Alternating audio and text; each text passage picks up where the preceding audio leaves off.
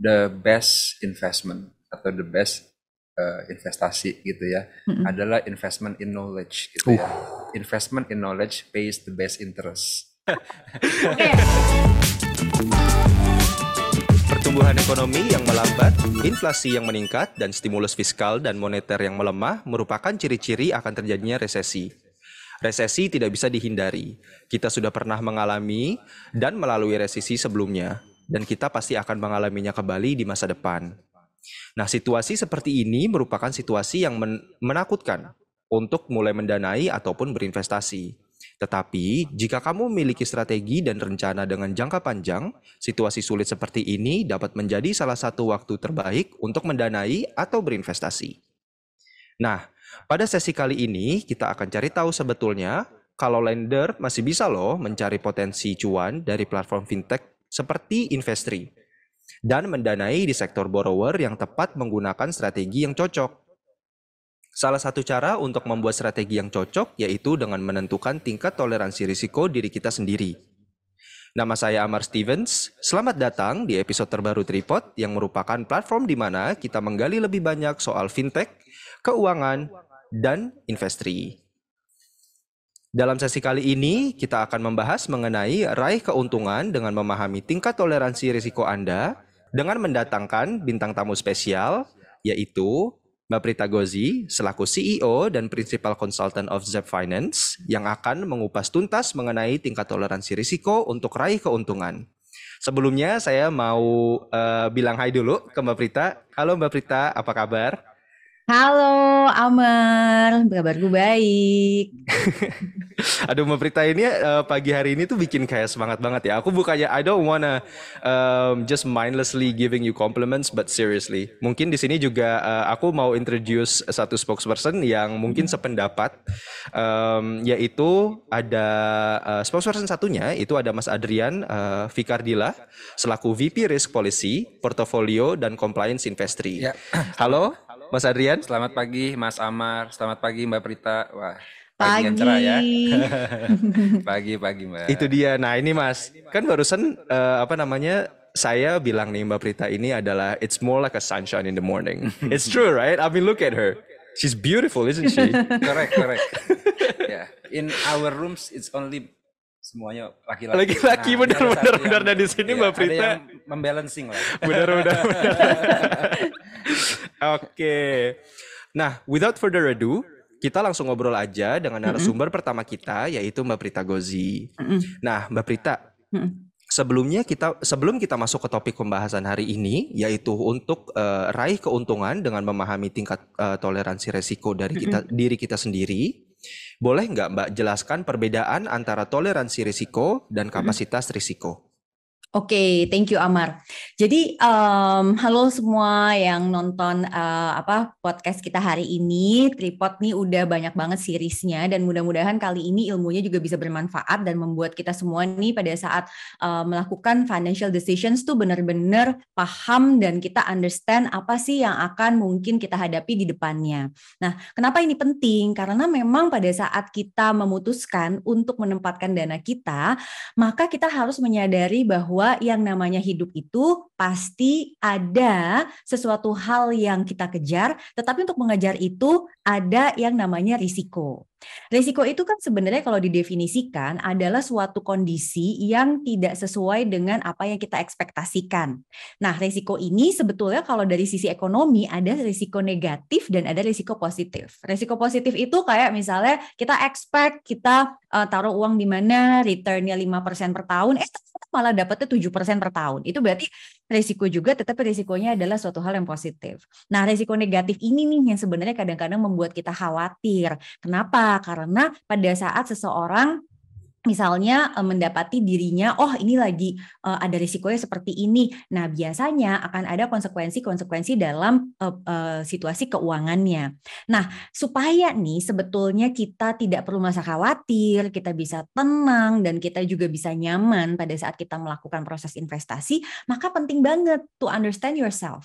Jadi sebetulnya ya, kalau kita bicara tentang investment atau menempatkan dana, pendanaan, funding, dan lain-lain, resep nomor satu itu sebetulnya adalah to understand yourself. Sebenarnya kita tuh kayak gimana sih? Nah, itu kenapa akhirnya muncul yang namanya resiko, toleransi resiko, kapasitas resiko, dan juga minat terhadap resiko. Aku mungkin kasih contohnya gini deh.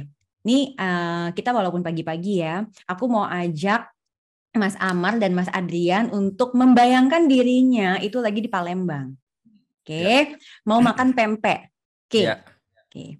Sekarang, let's say di usia kamu sekarang nih, gitu ya. Kita datang ke Palembang, kemudian kita mau makan pempek. Sanggup nggak makan pempek pagi-pagi, belum sarapan, kemudian pakai cukoknya yang banyak banget itu? Sanggup nggak? Enggak sih, Mas, kayaknya. Pasti dampak ke perut kan. Iya, benar-benar ada risiko nih ke perut.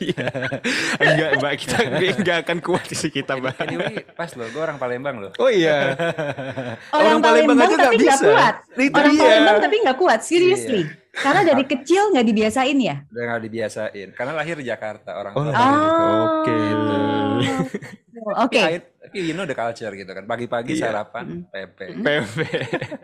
Yes. Sekarang gini, kita bayangin ya, kalau orang Palembang itu tuh katanya nggak bisa lepas dari pempek dan cukonya. Itu kata teman-teman aku semuanya yang wong Kitogalo lah, pada gitu semua bilangnya. Nah, sekarang artinya dari kecil pun dia tuh sudah dikenalin. Kalau dia udah dikenalin, biasanya tuh dia punya minat. Oke, okay? Dia punya minat, ketertarikan tertentu untuk makan satu makanan tertentu. Nah, sekarang pertanyaannya, oke, perutnya sanggup nggak? Sanggupnya berapa banyak? Oke. Okay? Ternyata itu akhirnya tergantung dari fisiologis dari tubuh kita.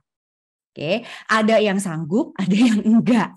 Oke, sekarang kalaupun misalnya akhirnya dia makan, kapasitasnya dia sampai sejauh mana? Kira-kira kayak gitu. Nah, kalau kita analogikan itu ke dalam berinvestasi, risk appetite itu adalah minat.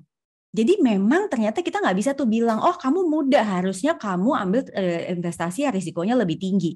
Atau kamu kan udah lebih senior, harusnya kamu mengambil investasi yang risikonya lebih rendah. Karena minatnya dia from the beginning itu udah berbeda. Minat itu nanti korelasinya dengan money personality-nya dia. Nah, risk tolerance itu adalah kemampuan dia untuk mentoleransi resiko. Jadi kayak tadi tuh perutnya sanggupnya berapa banyak sih, kira-kira gitu kan ya, dengan si cukonya itu. Nah, toleransi resiko itu akan bisa ketahuan kalau resikonya terjadi. Karena sebelum resikonya terjadi, sebenarnya diri kita tuh nggak tahu kita sanggupnya makan cuko berapa banyak, bener nggak? Ya, benar. Sekarang, risk capacity adalah kapasitas kita nih untuk mengukur, aduh kayaknya aku kalaupun nyoba kayaknya udah deh satu suap aja, atau misalnya kalau aku nyoba kayaknya udah deh satu piring aja, kayaknya kalau sampai berapa sih 2, 3, 4, 5 pempek aku nggak sanggup, jadi aku satu aja deh, udah satu aja yang adaan aja deh yang kecil misalnya kayak gitu. Udah, nah itu adalah kapasitas. Nah sekarang kalau kita analogikan lagi ke investasi kita, berarti risk appetite atau minat risiko itu karena kita udah pernah belajar, karena kita udah kenal, karena kita udah tahu. Sedangkan risk tolerance itu adalah baru diketahui kalau kita mengalami resiko tersebut. Gimana nih reaksi kita terhadap apa yang terjadi pada diri kita dan keuangan kita.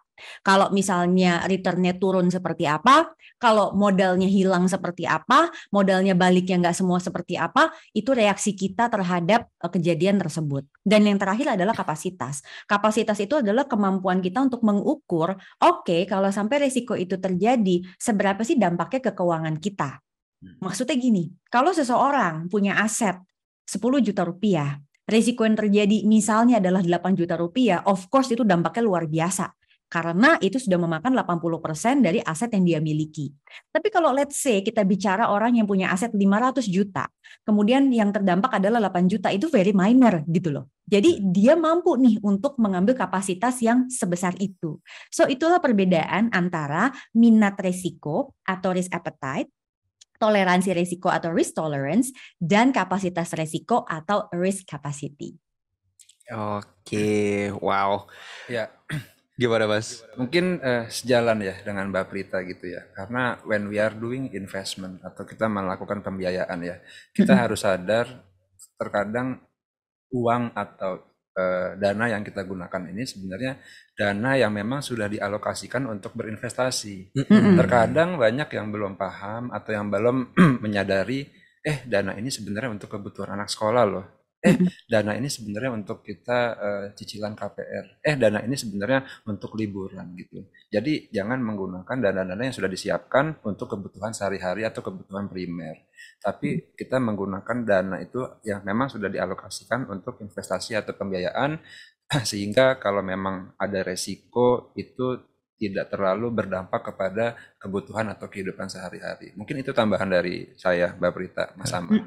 Gitu. Oke, terima kasih banyak, Mas. Nah, oke, jadi aku ini ada follow up question atau follow up thought. Jadi Mbak, apakah cara untuk lebih memahami toleransi risiko diri sendiri itu dengan melihat dan memahami situasi keuangan individu, tujuan pribadi dan keuangan, dan juga waktu yang telah dialokasikan untuk mencapainya, Mbak? Of course, gimana pun juga pengalaman itu pasti akan membuat kita menjadi investor yang jauh lebih baik ya. Baik itu pengalamannya positif maupun pengalamannya negatif, itu selalu menjadi guru lah dalam perjalanan investasi dan pendanaan kita. Nah, aku tuh mau ngingetin nih sebelum kita ngobrol lebih jauh lagi, bahwa di setiap perjalanan itu pasti ada resiko. Resikonya itu bisa kecil, bisa besar. Dan bahkan kalau resikonya itu besar, bahkan sampai terjadi major loss, itu bisa terjadi kapan saja. So, artinya memang kita tuh harus memahami bahwa oh, memang ada resiko nih, makanya tadi penting banget untuk understand ourselves, mengenali diri kita, gimana kesanggupan kita dan pemahaman kita terhadap risiko-risiko tersebut. Nah sekarang, kalau misalnya ngomongin tentang tujuan dan lain-lain, itu masing-masing nanti ada hubungannya. Contohnya gini, kapasitas dan toleransi risiko itu sebenarnya akan work together untuk menentukan berapa sih jumlah risiko yang sanggup kita ambil dalam portofolio yang kita miliki. Kemudian kalau misalnya kita berbicara tentang kapasitas, itu juga berhubungan sama pendapatan kita. Of course pasti beda banget nih, misalnya teman-teman first jobber yang saat ini mungkin penghasilannya let's say secara umum ya 5 juta rupiah per bulan, dengan seseorang yang penghasilannya let's say 50 juta per bulan gitu. Otomatis kapasitas dia dalam menempatkan dananya juga akan pasti jauh berbeda. Ya nggak sih? Dan of course juga ini relate-nya adalah berapa besar modal yang bisa kita taruh, itu kan juga ngaruh ke rupiah yang kita dapat, bener nggak? Kita bicara 5% terhadap 10 juta kan beda banget sama 5% terhadap 1 miliar, kira-kira kan kayak gitu, ya nggak sih? Nah, kalau toleransi resiko nih yang menarik. Ini aku selalu nanya sama semua orang yang sudah mulai berinvestasi atau melakukan pendanaan, itu bertanyanya tuh very simple dengan rupiah. Karena kalau ngomongin persentase, mereka biasanya tuh nggak terlalu istilahnya nggak terlalu kena gitu. Jadi aku selalu nanya gini, let's say misalnya aku tanya sama kalian berdua deh. Kalian berdua aku kasih uang sekarang 10 juta. Oke, tangkep ya 10 jutanya ya. Bilang alhamdulillah dulu dong. Alhamdulillah, terima kasih. Oke, aku kasih nih 10 juta misalnya gitu ya. Oke. Terus 6 bulan ke depan let's say uang 10 juta kamu itu turun 500.000. Perasaannya gimana? Kesel apa enggak kesel? Mungkin gimana, itu Mas? Kan kurang lebih sekitar ya tadi ya 5% tapi turun 500.000. Balik lagi ke diri kita, kayaknya masih oke nih, kayaknya batasnya tuh udah kita tetapin, kayaknya nggak lebih dari 2 juta misal. Oke, berarti udah ngomong nih dia, berarti batasnya Mas Adrian adalah 2 juta, nah Mas Amar berapa nih, mulai sebel, mulai bete kalau berapa rupiah? 500 aku udah kayak mikir, aduh itu udah nggak 10 juta lagi sih. Jadi I think I'd be really annoyed kalau misalkan 500 itu udah berkurang sih jujur. Dari contoh ini aja udah kelihatan gitu ya. Mana yang konservatif, mana yang agresif. Benar. Iya. Karena kalau ngomongin persentase ya, to be honest tuh otak kita dan perasaan kita tuh akan berbeda. Karena inilah menariknya dengan personal finance. Personal finance itu is very personal. Itu akan sangat tergantung pada money personality kita. Jadi money personality itu sebenarnya traitsnya banyak banget. Salah satunya adalah bagaimana kita dulu dibesarkan, lalu bagaimana kita mendapatkan uang susah apa gampang. Untuk orang yang dapetin 10 jutanya gampang, mungkin turun 500.000 ya cuek aja. Tapi buat mereka yang 10 juta didapat susah payah, segala macam gitu ya. Ngelihat turun 50.000, 100.000 aja udah kesel banget gitu kan. Karena dia dapetinnya susah payah banget. So, semua itu akan berpengaruh. Jadi yang paling utama itu adalah kita mengenali batas kita itu tuh berapa rupiah sih dia turun. Karena kalau pakai persentase biasanya kejujuran orang tuh belum tampak. Tapi kalau kita udah ngomong rupiah, nah disitulah sebenarnya kejujurannya tampak. So aku selalu nanya, sangat penting untuk kita memahami toleransi resiko kita berapa besar. Dari situ kita bisa mengambil financial decision yang bijaksana. Oh, kalau saya sanggupnya turunnya sekian rupiah, lalu misalnya potensi keuntungan yang diberikan oleh, let's say kita ngomongin pendanaan nih di fintech lending, itu sekian persen per tahun, berarti per bulannya segini. Tapi kalau ada potensi misalnya terjadi hal-hal yang tidak terduga, kemudian misalnya ada major loss, aku kemudian akan mungkin ada risiko gagal bayar sekian rupiah, gimana ya perasaan aku? Gitu loh, itu harus kita tanya tuh sama diri kita sendiri. Yeah. Kalau kita ngerasa, it's okay, aku taruh di situ 50 juta, I still have 5 miliar di tempat lain, istilahnya kayak gitu ya. Yep. Ya udah, artinya you are ready. You are ready to take up that risk. Tapi kalau misalnya let's say, 50 juta, aku punya uangnya baru 500 juta nih. Oh berarti kalau gitu berapa ya yang tidak mengganggu pikiran kita? Kayaknya 10 juta. Oh ya udah, berarti kita taruhnya segitu. As simple as that. Jadi kalau kita mau mengkaitkan antara diri kita sendiri dan pemahaman kita terhadap toleransi risiko, then you must understand kita kejarnya di mana. Nah, yang penting juga untuk dipahami itu adalah tujuan kita. Waktu kita menempatkan uang, kita harus tahu kenapa sih kita taruh uang itu di situ. Karena kita nggak bisa consume, bener nggak? Kamu nggak bisa ikutan purchase order handphone terbaru tuh yang ada warna-warni itu, gitu kan? Uangnya kan ditaruh di tempat lain, gitu kan? Betul. Mungkin kamu nggak bisa beli tiket-tiket konser yang akhirnya dempet-dempetan itulah, gitu ya, atau gimana lah, whatever. Tapi pasti ada sesuatu yang kita korbankan demi kita taruh uang tersebut, bener nggak? Nah. Yeah. Maka you need to understand your motivation. Apa sih motivasi kita untuk naruh uang itu? Nah, kalau motivasi itu adalah sesuatu yang aku harus kejar, aku harus dapat, then you cannot take up risk yang terlalu besar. Karena resikonya jadi gede banget kalau dana tersebut tidak ready pada saat kita mau melakukan motivasi tersebut. Misalnya kayak yang tadi udah disebutin sebelumnya sama Mas Adrian. Anak sekolah ya, masa anaknya bilang kan tunggu dulu ya, jangan sekolah dulu ya, nih uangnya belum balik, kan nggak bisa gitu loh. Yes, jadi correct. Atau nikah gitu misalnya, maaf nih nggak jadi nikah nih, mundurin dulu gitu kan, waduh gitu kan. Jadi artinya kita mesti kenal juga. Tapi kalau motivasi kita adalah ya supaya kita bisa mendapatkan additional income. Atau let's say misalnya ya karena memang ini untuk my retirement gitu, jadi ya nggak apa-apa sekarang ditaruh dulu ya di situ. Dan artinya kita punya nih kemampuan untuk menunggu tersebut. So itu menjadi motivasi yang jelas. Oke, kalau motivasinya ini sesuatu yang nggak kita lakukan dalam waktu dekat, oh berarti jangan dong ambil resiko yang terlalu besar. Tetapi kalau misalnya motivasinya adalah untuk nice to have, wah asik nih, kita bisa lebih berdaya nih, kita bisa lebih bertumbuh. Or let's say kalau kita ngomongin pendanaan, malahan you have other motivation such as misalnya aku orangnya yang memang suka berbagi, jadi aku kepengen juga istilahnya melihat UMKM bertumbuh. Itu kan juga ada dong orang yang punya motivasi seperti itu. Ya then do it gitu loh, karena artinya that's your motivation. So number one, understand yourself untuk mengenali kapasitas dan toleransi kita. Pakai rupiah kalau saran aku, jangan pakai persen-persen karena biasanya kita nggak jujur. Second adalah memahami ya tadi motivasi investasi kita seperti apa dan kita jadinya mengambil keputusan finansial yang lebih bijaksana. Wow, ya berarti sum up ya dari Mbak Prita gitu ya. Understanding yourself. Iya. Yeah. That's the receipt number one, and then the motivation gitu ya. If I may add it gitu ya, kalau saya boleh menambahkan the best investment atau the best investasi gitu ya adalah investment in knowledge gitu ya. Investment in knowledge pays the best interest.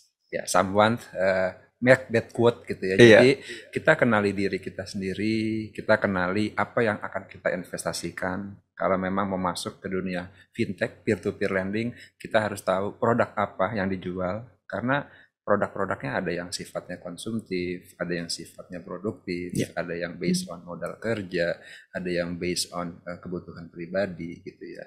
And then kita harus tahu juga risiko dari sisi tadi produknya, kemudian dari produk tersebut kita kenali lagi lebih dalam industrinya apa, kemudian bagaimana dengan dampak dari sisi keuangan borrower yang mau kita biayai. Jadi apa yang disampaikan Mbak Prita, apa yang dua resep tadi antara understanding yourself and motivation, saya tambahkan sedikit mengenai the best investment itu adalah in knowledge gitu ya, untuk dapat the best interest atau bunga yang kita atau return yang kita dapatkan. Kira-kira itu Mbak Prita, Mas Amar. Wow. Itu quote yang sangat terkenal loh di dunia edukasi. Itu by the way yang buat quote Benjamin Franklin. Jadi itu supaya membuat orang tuh tidak pernah berhenti belajar. Jadi kita nih sebenarnya sebagai makhluk yang lifelong learner, dan sebenarnya kita tuh belajar dari segala hal. Salah satunya adalah dengan how we manage money. Aku tuh sampai bilang bahwa orang tuh ya sebenarnya tuh life lessons dari managing money tuh banyak banget, dan gak cuma ngomongin cuannya aja. Itu so many. Kita tuh menjadi orang yang bisa practice self control, kita bisa jadi orang yang emang lebih secure, karena orang yang insecure tuh biasanya keuangannya berantakan. Soalnya apapun yang dia lakukan tuh karena desakan-desakan dari sekeliling gitu loh. Tapi orang yang secure gitu ya, pede gitu, itu membangun pede juga seperti itu. Terus orang yang jago manage money itu biasanya have a very good sense of making decisions gitu kan. Dan yang paling terakhir, biasanya orang yang jago ngelola uang itu juga dia jadi orang yang gampang banget bersyukur gitu, karena dia tahu gitu loh, oh ini udah nyampe ke sini, gue udah dapet, oh oke. Tapi kalau orang yang berantakan keuangannya, wah dia biasanya tuh memang secara umum hidupnya juga agak lebih kurang teratur lah kira-kira gitu. Setuju. Oke, nah ini ini lagi seru banget, dan masukan dari knowledge yang sudah di-sharing oleh Mbak Prita dan juga Mas Adrian itu jujur very valuable. Untuk selanjutnya aku masih mau berbincang sama Mbak Prita. In related to the pembahasan sebelumnya, seberapa penting sih Mbak kemampuan kita untuk dapat tetap fokus, lalu sejalan dengan tujuan dan jenjang waktu yang telah ditetapkan dalam mencegah terjadinya kesalahan fatal atau keinginan kita untuk mengambil risiko yang lebih besar? Yes, itu very important. Sebenarnya the success key success factor untuk apapun itu, financial planning, investment, pendanaan adalah sabar dan konsisten. Udah. Itu tuh benar-benar dua kata kunci gitu. Karena pada saat kita sabar, kita tuh berarti mau nunggu gitu loh, dan kita tahu gitu loh sambil melihat seperti apa situasinya. Dan konsisten itu artinya memang kita nggak on off. Jadi memang kita tahu bahwa apa yang mau kita kejar itulah yang memang kita usahakan. Nah, kalau misalnya untuk mencegah kesalahan fatal, maka tadi kan kita udah kasih ya tips-tipsnya yang understanding yourself, kemudian kita juga tahu motivasi. Nah sekarang kan pelaksanaannya gimana nih? Nah pelaksanaannya itu adalah pertama kita bisa memilih investasi dengan komposisi. Jadi kita ngomongin risk capacity nih, itu sesuai dengan profil risiko kita. Nah, kalau kita ngomong profil risiko, berarti kan kita mesti kenal, kita tuh sebenarnya kategorinya yang mana sih, yang konservatif kah, tengah-tengah kah, misalnya moderat atau agresif. Kalau tadi nih di segmen sebelumnya kita ngobrol, kayaknya kan Bro Amar itu lebih konservatif ya, terus kayaknya Bro Adrian kayaknya lebih, pokoknya it's okay, katanya gitu lah, hajar ya. Gitu ya. Nah, kalau Kak Prita nih ternyata lebih di tengah-tengah. Aku tuh dari dulu memang orangnya tuh sangat sukanya di tengah-tengah gitu loh. Kebetulan tapi kalau suami aku tuh lebih agresif juga gitu. Tapi aku tetap tengah-tengah, tapi sekarang agak mepet-mepet ke agresif lah gitu. Nah, kalau misalnya let's say pendengar tripod kita nih adalah kayak Prita juga, kita ambil tengah-tengah deh. Kita bisa pakai salah satunya adalah cara membagi aset kita dengan komposisi yang digaungkan oleh Ray Dalio, namanya All Weather Portfolio. Dan ini kan mungkin relate ya dengan kondisi sekarang di mana mungkin market lagi banyak yang bergejolak dan lain-lain. Nah, ini konon portfolio ini sudah teruji bisa berlayar di berbagai kondisi katanya gitu. Nah, seperti apa? Dia harus melihat itu bukan dari penghasilan, tetapi melihatnya itu adalah dari total aset. Jadi katakanlah kalau jumlah aset kita 100 juta rupiah, maka kita akan membagi menjadi beberapa kotak atau beberapa pot. Pot yang pertama itu adalah pot yang resikonya rendah banget, namanya pasar uang. Contohnya di sini kita bisa taruh di reksadana pasar uang. Nah, menurut alokasi ini 15%. Jadi 15 juta ditaruh di reksadana pasar uang. Terus 40% itu ditaruh di tempat yang memang memberikan income stream yang lebih pasti. Nah, ini kita bicara mungkin pendapatan tetap, kayak obligasi SBN retail seperti itu. Nah, berarti kita taruh 40% di situ menurut portfolio ini, jadi 40 juta di SBN retail.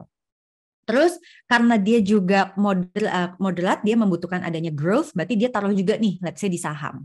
Terus di saham ini, tapi aku nggak mau bicara sahamnya lapis berapa ya, tetapi kira-kira instrumennya seperti itu, dia katanya alokasinya itu maksimum 30%. Jadi 30 juta nih kita taruh di situ. Nah, sisa 15 juta taruh di mana? Yang 7,5%-nya itu kita taruh di komoditi. Biasanya asosiasi komoditi adalah emas, karena itu yang biasa dipegang oleh investor retail.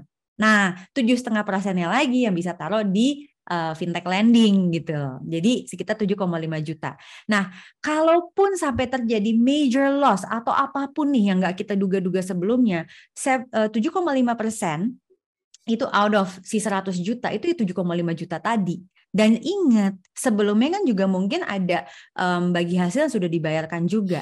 Nah, secara umum portfolio ini tetap akan aman. Kenapa? Karena dari aset-aset yang lain dia bisa jadi juga meningkat. Sehingga at the end si basketnya ini tetap aman. So, itu yang bisa dipakai salah satunya triknya untuk teman-teman yang dengerin kita di Tripod Podcast hari ini untuk menjaga supaya kesalahan fatal atau apapun ini bisa kita cegah. Yang kedua, kita bisa pakai caranya adalah dengan mengejar tujuan. Nah, kalau tujuan ini biasanya aku akan ngomong gender, so sorry. Karena memang perempuan laki-laki itu rada beda. Perempuan ini biasanya dia tuh motivasi berinvestasinya itu lebih kepada sesuatu yang lebih stable dan pasti. 60% motivasi perempuan itu adalah untuk menjaga nilai asetnya dia untuk retirement dan juga karena dia ingin mendapatkan additional income. 60% of perempuan seperti itu motivasinya. Sedangkan kalau laki-laki berbeda. Laki-laki itu motivasinya lebih banyak kompetisi. Jadi dia dengan pria-pria lainnya tuh melihat siapa yang lebih cuan. Nah, itu pria biasa seperti itu. Kalau perempuan enggak, perempuan tuh lebih guyup gitu loh. Jadi kayak kalau lo untung gue juga mau untung dong, lo untung gue juga mau untung dong. Tapi bukan siapa yang lebih banyak untung. Perempuan enggak kayak gitu. Nah, jadi kalau ngomongin tujuannya begitu, artinya apa? Artinya laki-laki ini harus sadar, oh karena dia mungkin motivasinya itu adalah dia mau keuntungan sebesar-besarnya, maka harus di-backup dengan emergency fund yang cukup. Karena dia akan willing to take risk yang lebih besar dibandingkan perempuan. Jadi secara umum kalau ini udah berkeluarga, emergency fund-nya mesti ada. Karena untuk perempuan itu ternyata dia tujuannya berbeda. So, kalau misalnya kita udah sadar tujuan kita memang mencari cuan yang sangat tinggi, berarti kita harus distabilkan dengan emergency fund yang cukup. Berapa tuh yang cukup? Biasanya aku akan suggest untuk minimal 3 kali pengeluaran rutin bulanan, amannya 12 kali pengeluaran rutin bulanan, tapi kalau mau mendapatkan komposisi yang seimbang, dan if you put misalnya 10 juta untuk let's say pendanaan fintech lending, maka emergency fund yang nge-backup tuh harus 10 juta juga. Jadi itu kayak half and half, kira-kira kayak gitu. Itu trik yang kedua. Nah, trik yang terakhir adalah berdasarkan minat belajar kita. Nah, kalau ini seperti yang tadi tuh yang Mas Adrian bilang, investment in knowledge pays the best interest. Masalahnya nggak semua orang suka belajar. Gitu ya. Jadi ada yang emang nggak suka, ada yang ngerasa nggak punya waktu. Tetapi aku selalu bilang sama orang yang nggak punya waktu. Waktu itu kita yang ngadain. We decide what we wanna do. You wanna nonton drakor, ya kamu pasti akan ngalokasiin nonton drama Korea gitu loh. Kamu mau olahraga, kamu pasti akan ngalokasiin untuk gym. Kamu mau rebahan aja, kamu pasti akan ngalokasiin untuk rebahan. You don't want to take ini. Jadi kalau ada orang bilang, aduh gue sibuk nih, mau ketemu wacana doang, gak pernah ketemu. Sebenarnya karena dia gak prioritas aja. Kalau dia prioritas, pasti dia temuin. Sama aja kan, kayak orang lagi pendekatan nih. Calon pacar, ya pasti mau kata jauh aja, macet kayak apaan banjir, dia terjang, karena itu prioritas buat dia. So, belajar ini meningkatkan minat harus menjadi prioritas. Kalau tidak pernah menjadi prioritas, sampai kapanpun kita nggak akan mau memahami, kita cuma maunya cuannya aja, tanpa understanding the process, dan kenapa sampai bisa dapetin itu, atau kenapa bisa mungkin ada resiko ini dan itu. So, itu datangnya motivasinya dari diri sendiri. Kalau kita mau lebih sukses, kita harus jadi orang yang tidak malas. Karena kemalasan itu akan selalu menghambat kita. Wow. Gimana Mas? Ada tanggapan? Sangat menarik ya. Jadi tadi ada moderate portfolio gitu ya. Membagi dari yang rendah, sedang, dan memang yang tinggi. Yeah. Kemudian yang kedua adalah half-half gitu ya, mm-hmm. untuk mempersiapkan atas dana yang sudah disediakan, investasi yang disediakan, juga atas dana yang memang kira-kira kita simpan gitu ya. Yang terakhir tentunya adalah knowledge gitu ya. Sebenarnya teman-teman atau pemirsa yang nonton di Tripod, mereka sudah mengambil step lebih lebih baik ya. Artinya mereka punya cenderung atau punya keinginan untuk mendapatkan passive income. That's the first step gitu ya. Karena kita nggak selalu bisa memprioritaskan untuk mendapatkan income dari pekerjaan utama. Ada passive income, ini the best best start yang sudah dilakukan. Kemudian dari passive income tersebut kita belajar, kita nggak bisa mengambil investasi ini atau kita mendanai tapi kita nggak tahu apa yang harus kita investasikan, ikut-ikutan aja nih, ikut-ikutan teman, ikut-ikutan keluarga, ikut-ikutan suatu sosial gitu kan ya. Jadi kalau ikut-ikutan tapi nggak tahu knowledge-nya, nggak tahu apa yang mau kita danai, apa kita investasikan, biasanya return-nya atau pengembaliannya juga akan Gak maksimal. Tapi kalau kita bisa memaksimalkan dengan ada interest, ada belajarnya, ada ingin mengetahui lebih lanjut, ada knowledge yang kita pelajari, sehingga keuntungan yang kita dapat kita bisa proyeksikan, kerugian yang kita batasi juga kita bisa terima dengan baik gitu loh. Jadi kira-kira itulah tambahannya. Wow. Oke, nah kan di sini barusan kita dengar sendiri ya dari Mas Adrian ini sebenarnya banyak banget input-input yang bagus dan juga obviously Mbak Prita having so much knowledge di dunia keuangan. Tapi selanjutnya saya sebenarnya mau ngobrol nih sama Mas Adrian, mau ngulik lebih banyak karena dari tadi tuh agak kayaknya memang harus dikulik sih informasi-informasinya karena dari tadi Mbak Prita menanggapi Mbak Prita aja udah wah gitu loh. Jadi Mas Adrian, ya, dengan tadi yang sudah dibahas sama Mbak Prita banyak sekali tentang mendanai, berinvestasi dan yang aku lebih suka sih sebenarnya banyak banget tentang personality, tentang diri sendiri, mengetahui diri sendiri, mengenali. Dalam platform Investree, itu boleh dijelaskan nggak sih Mas? Profil atau informasi apa saja yang dapat diakses oleh lender setelah mereka melakukan tips-tips yang sudah diberikan oleh Mbak Prita, yaitu mengenali diri sendiri? Iya. Jadi memang berkaitan dengan platform peer-to-peer lending ya. Kita melakukan pendanaan ini erat kaitannya dengan investasi gitu ya, tapi di sini kita bilangnya adalah pembiayaan atau mendanai. Informasi yang tertuang atau yang diberikan oleh kami itu sangat-sangat transparan gitu ya. Kita pertama ada beberapa poin yang ingin disampaikan di sini. Yang pertama, kita harus tahu dulu tidak serta-merta terkait dengan rating atau grading gitu ya. Biasanya pemikiran dari para lender atau dari para masyarakat gitu ya, melihat A udah pasti aman, B ini yang paling tengah-tengah, C udah pasti tidak aman. Tapi kebanyakan yang terjadi gitu ya secara pengalaman, pokoknya saya mau ngambil yang bunganya paling tinggi, entah itu beresiko atau tidak, pokoknya pasti akan balik. Nah itu pemikiran yang menurut saya tidak tepat gitu ya. Jadi selain bunga, selain rating atau grading yang disediakan oleh peer-to-peer lending khususnya untuk Investree, itu hanyalah memberikan profil risiko. Okay. Tapi kita juga harus tahu di dalamnya sebenarnya produk yang dibiayai itu produk apa sih? Kita ada produk AR financing, ada produk AP financing gitu ya. Itu mana yang lebih berisiko antara AR financing sama AP financing? Karena masing-masing produk punya level risiko yang berbeda-beda. Itu yang pertama. Kedua, kita lihat dulu sektor industri.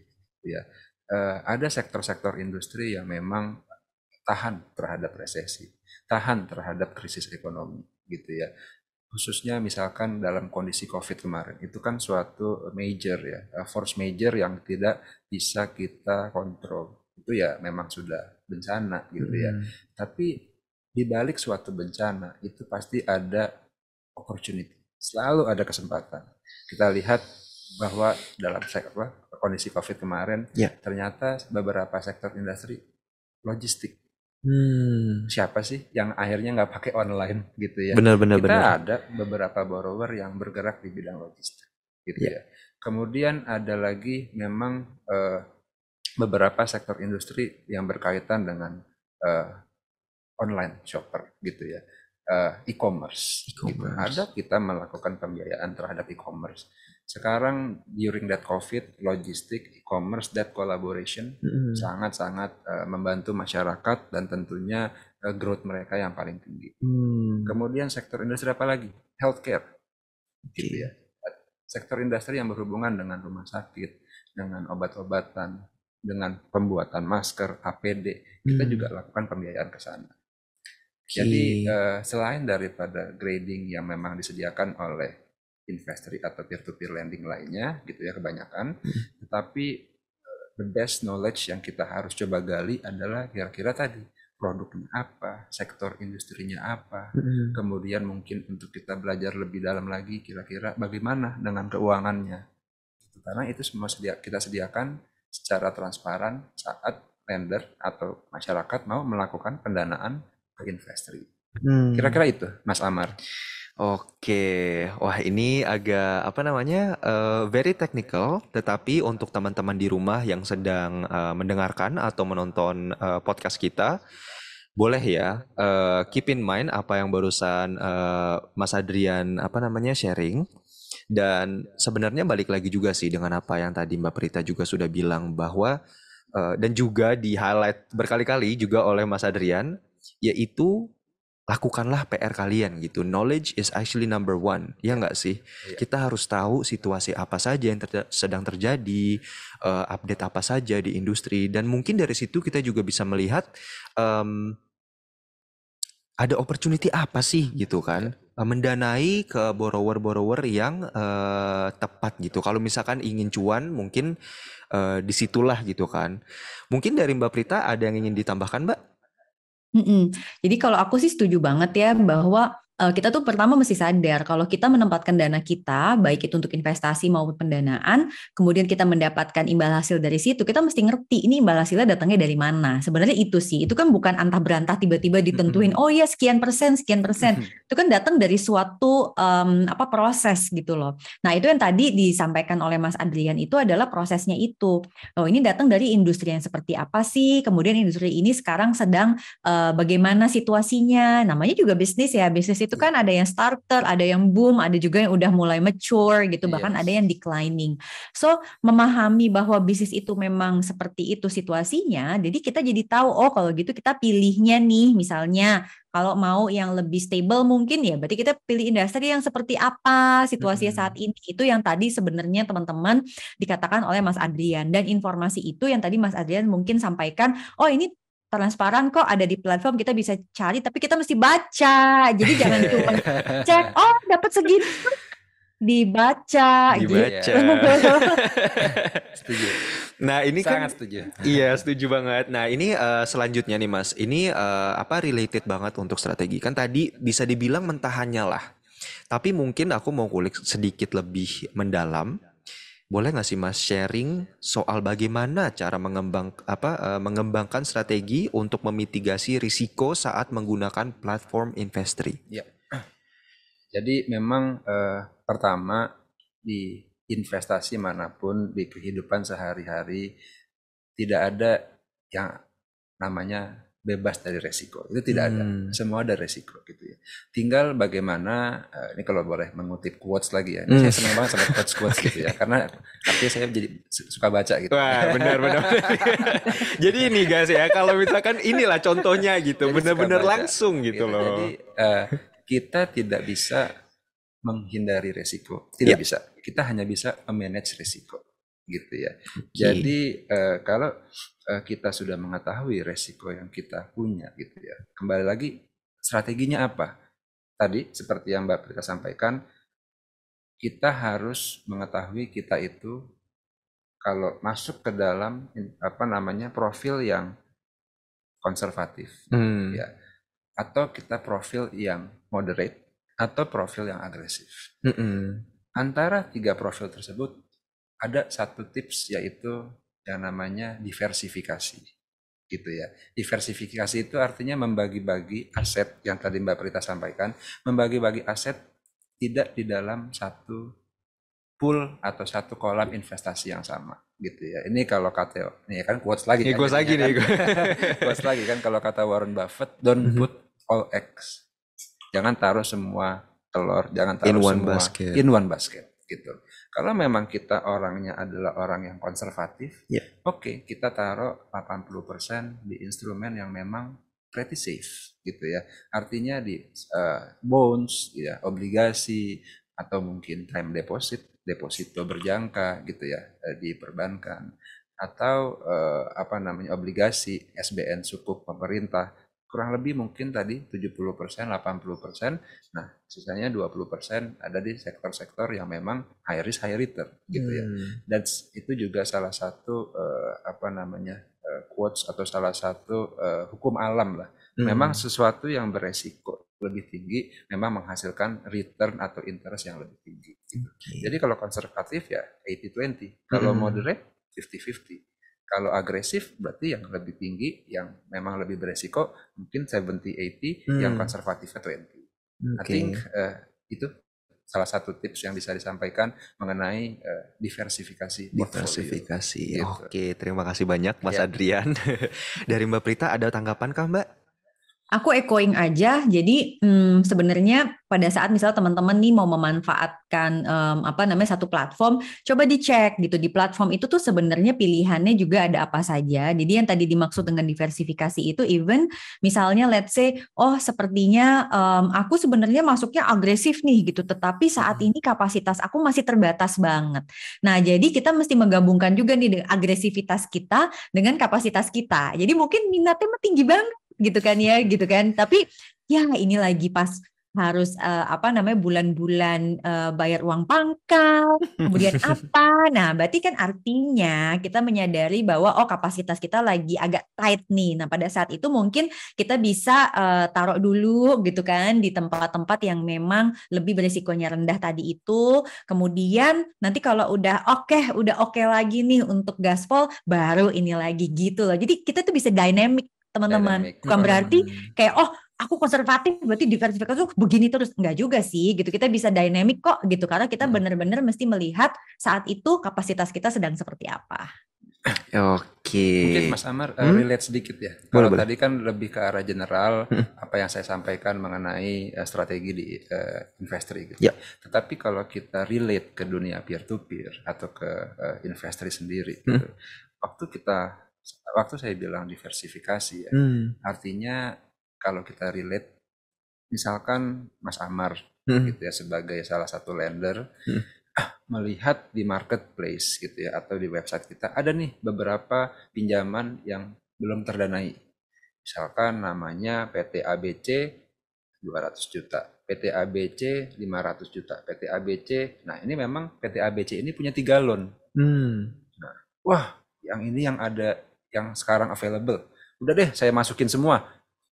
Borrowernya sama semua, PT ABC, industrinya juga sama. Ini adalah satu borrower tapi punya 3 loan, gitu ya. So yang dimaksud dengan diversifikasi adalah jangan melakukan pendanaan ke satu borrower yang sudah kita anggap familiar, gitu. Atau memang yang lebih bahaya lagi kita melakukan pendanaan ke satu borrower yang ternyata kita belum familiar, gitu. Jadi investor sendiri juga memberikan satu informasi secara transparan, sebenarnya borrower ini rekam jejaknya di Investree itu bayarnya pernah terlambat nggak sih? Bayarnya tepat waktu nggak sih? Atau bayarnya memang early repayment, dia membayar sebelum jatuh tempo. Jadi itu salah satu diversifikasi yang bisa diterapkan di Investree. Jangan satu investasi ke satu borrower semua gitu ya. Harus dibagi-bagi. Kira-kira itu.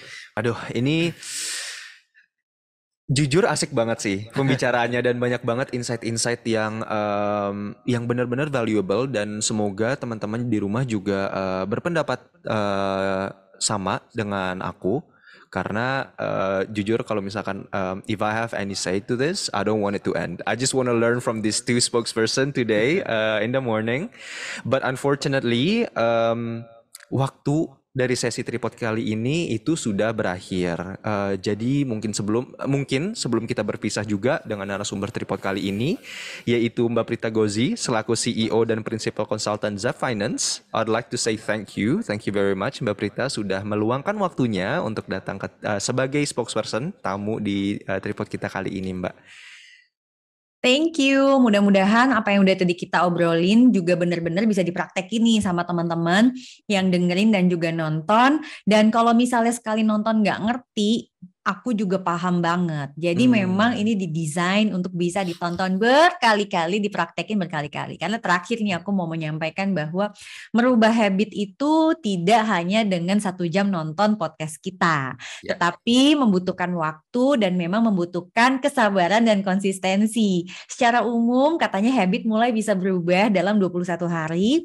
Tetapi untuk dia bisa bertahan membutuhkan 6 bulan. So teman-teman, be consistent, be disiplin, dan kalaupun juga ada hal-hal yang tidak sesuai dengan ekspektasi kita, kita pasti sudah telah melakukan mitigasi resiko sebelumnya dengan memiliki dana darurat, dengan tadi mengenali diri sendiri, kemudian kita juga sudah membagi-bagi alokasinya. So mudah-mudahan dengan tripod ini benar-benar bisa membantu semua teman-teman untuk pertama nggak takut lagi melakukan investasi maupun pendanaan.